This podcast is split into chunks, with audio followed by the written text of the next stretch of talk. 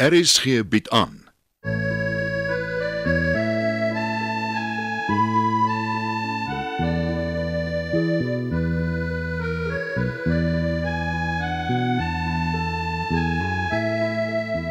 Het van Verlange Kraal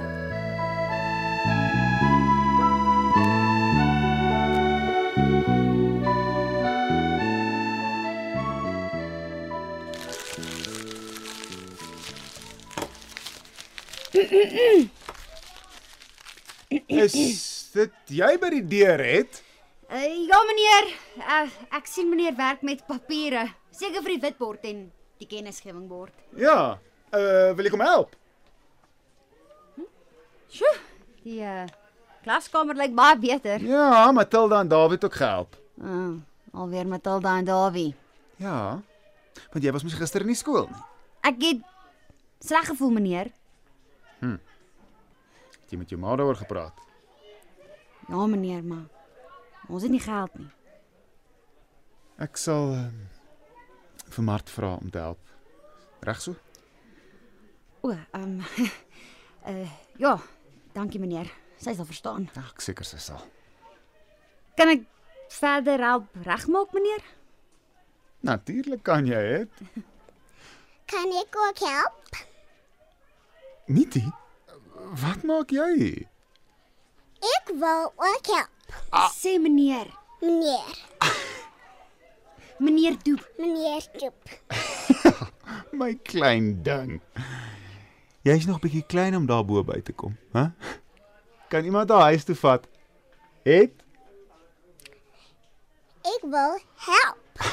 Nietie. Miskien ander dag. Uh, Filies, neem vir my die huis toe. Toe ek weer sien loop sy agter my aan. Hier is ek. Ek sal haar vat. Hoekom is jy so uit asem? O, oh, ek het gehoor van meneer se klaskamer. Ek het 'n bietjie geskrik. Ons Heybergs is weer die bus verbied, meneer. Ons moet loop. Maar om Sebastian se huis is daarom nader. Ek sal saamstap. Ek sal met die busdrywer praat. Toe Mitty, gaan saam met Filies. Hy sal jou huis toe neem. Kom klein bietjie. Ek tel jou op 1 2 3. Ah, en ek vat jou huis toe. Ek sal by tyd terug wees. Tata Mitty, dankie dat jy kom help het. Ek's trots dat jy so jonk verantwoordelikheid leer. Sy groei uit al haar klere uit. Ek sal haar veilig huis toe neem. My pa sê van al die Heybergs gaan Filies die beste uitdraai. Hy is baie slim. Hy gaan ingenieur word. Het van al die Heybergs gaan jy die beste uitdraai. As jy net na my luister en nie opstandig word nie. Ag, ek weet nie, meneer. Maar kom. Jy wil regmaak. Hm? Hier's nog een toebroodjie. Ek sê jy's honger nie. O. ehm, Dankie, meneer. O, terwyl jy eet, jy's besig om die trappies te klim het, een vir een. Ek waardeer dit hierdie skade wat jy gedoen het herstel. Mm. Die toebroodjie is lekker. Dis grondboontjie botter. Kyk, uh, nadat jy klaar geëet het, kyk na daai kas, daar's prente in, haal dit uit en stof dit af. Spakel dit dan oop, dan kan ons sien wat ons het. Uh, dan begin ons plak. Sê vir juffrou Mart sy maak nog steeds die beste toebroodjies in die hele wêreld. Ek sal haar sê. Kom ons sit die papiere en prente op die grond, uh, dan kies ons. meneer, Ja, ons kan die breinpapier halveer, dis mos die regte woord, in die helfte sny. Ja. Eh, en dan kan ons die kardoespapier met die uh, ja. Wat se ding? Uh, die kramdrukker. Um, Ja ja ja ja, uh, met die kramdrukker vasknip. Dit gaan lekker wees. Dis altyd lekker om iets moois te maak, het. Dis waar meneer. Uh, ek gaan gou kantoor toe. Ek is nou terug. Maar gaan so lank voort. Goed meneer. Dankie meneer. Nou toe. Laat ek begin.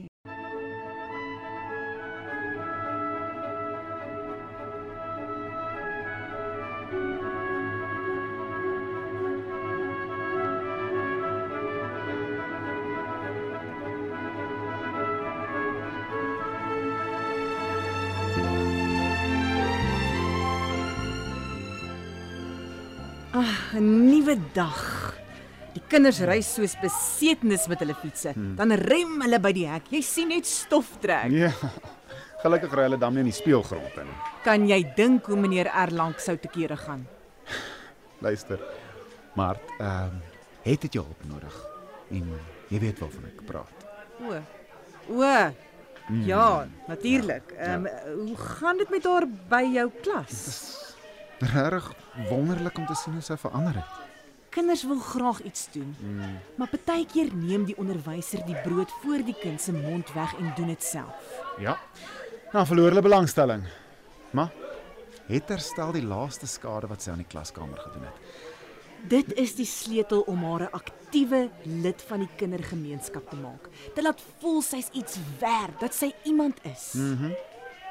Ek het gemaak of ek kantoor toe gaan. ek wil eintlik sien wat sy doen. Wat doen sy? Ons werk met die krandrukker. Sy plak ook prente teen die wit agtergrond vas. Ooh, jemma. Ja. Ek hoop nie sy besmeer die agtergrond met gom nie. Voel of ek haar weer aan mekaar sit. Wat sou die skool sonder jou gedoen het? Aha. Koop net die nuutjie ou. Bly nog 'n rukkie. Gee haar kans om klaar te maak Dis presies wat ek nou doen. en hou meneer Erlang weg.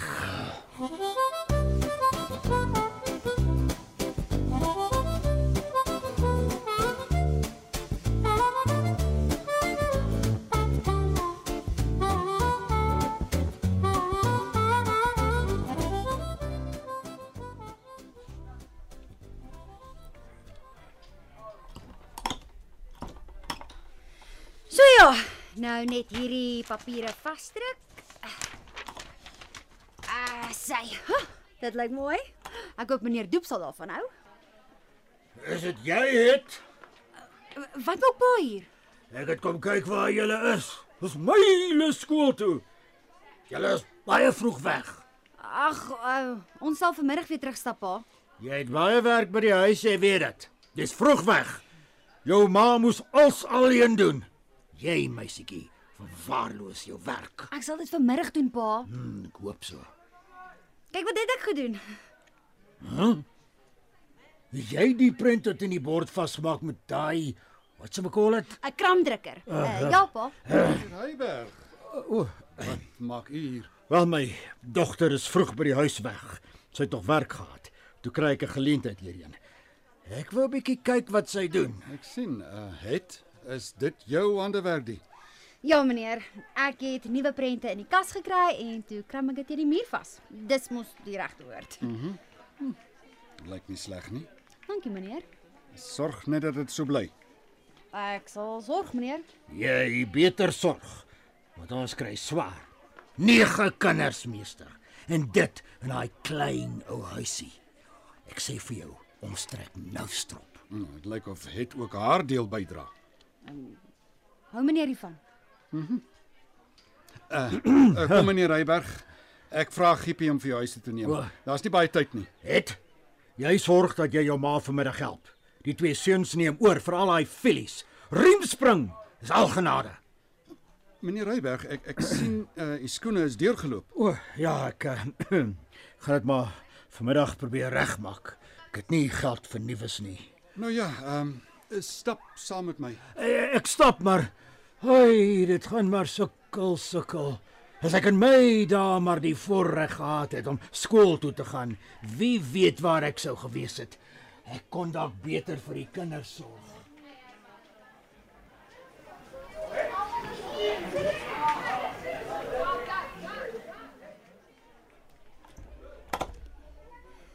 Dis Nou hy. Alles is klaar en dit lyk pragtig. Het het jy die bord so mooi versier? Ja, juffrou.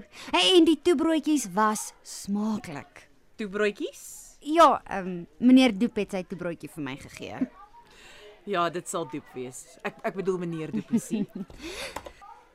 En nou is ek heeltemal klaar. ek is trots op jou het. En dan moet ek en jy privaat oor vroue dinge praat kort pouse. Sal jy na my klas toe kom? O ja, juffrou. Ehm um, asseblief Maar ek het 'n ander plan. om nog toebroodjies te maak. Ek gaan jou pa vra of jy elke Saterdag na ons toe kan kom. Na Nou, juffrou en meneer se huis. Ja, Hoekom juffrou? ek wil hê jy moet met die bure se kinders speel. Regtig juffrou? Ja, regtig. O, Mm, my pa sal dit nooit toelaat nie. Ons gaan jou ietsie betaal. Regtig juffrou? Ja, regtig. Ag, my pa sal alles vat. Ek steek jou geldjie weg, dan gee jy die res vir hom. dankie, dankie, dankie, dankie. Maar jy moet mooi met die kinders speel, hoor? Ek soek nie knype sonder lag nie. Nooit nie, juffrou. Wat gaan hier aan? Ek het vir Ed gevra om elke naweek met die bure se kinders te speel. Is dit regtig nodig, Mart? Ai, daar gaan my kos en die geld en die lekker speel. Ek is al so moeg om met my boeties en sissies te speel. Sy sal definitief kan help. Die bure se seuns is 'n handvol en onthou, Saterdagmiddag is tennistyd ook vir die bure en dan kan sy hulle oppas. Ek vat die verantwoordelikheid op my. Solank jy net lekker kos maak. Het sal daaraan smil. Ah, ek praat van myself. Natuurlik. So eh, ek kan maar Saterdag na meneer hulle se huis toe kom. Ja, dis naby oom Christian se huis. en onthou om jou pa van die geld te vertel. Wil meneer hom nie liewer self kom sien nie. Ek sal jou pa kom spreek. O, genade, ek moet klas toe. Ek het die standaard 6e en hulle is so woelig. Ja, en ek het die hart 9s. Daai is 'n moeilike klomp O, ek is maar 'n aaklige meneer Jacobs. van gesondheidsleer. Ja, hy is so 'n bees. Ed, moenie so van jou onderwysers praat nie. Ek hoop meneer hou van meneer se klas. Het ek hou baie van my klas. Hou het.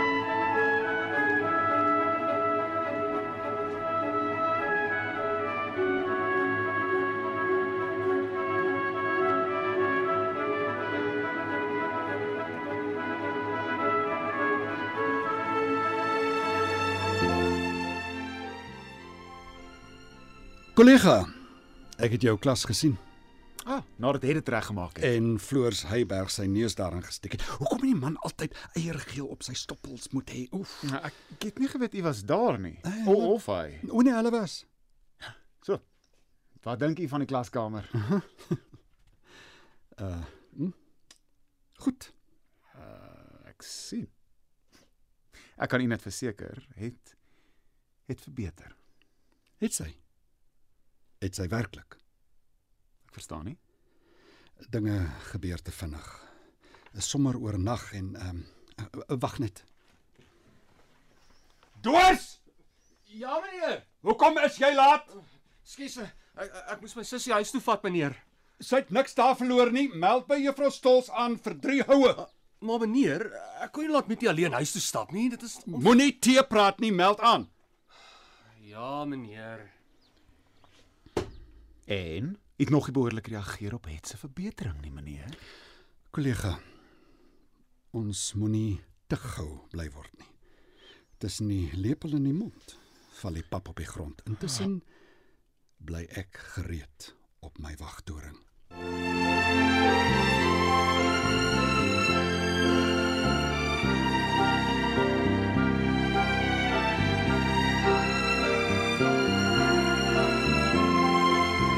Het van Verlange Kraal deur Johan Becker is vir die radio verwerk en word opgevoer deur Leon Van Heerop.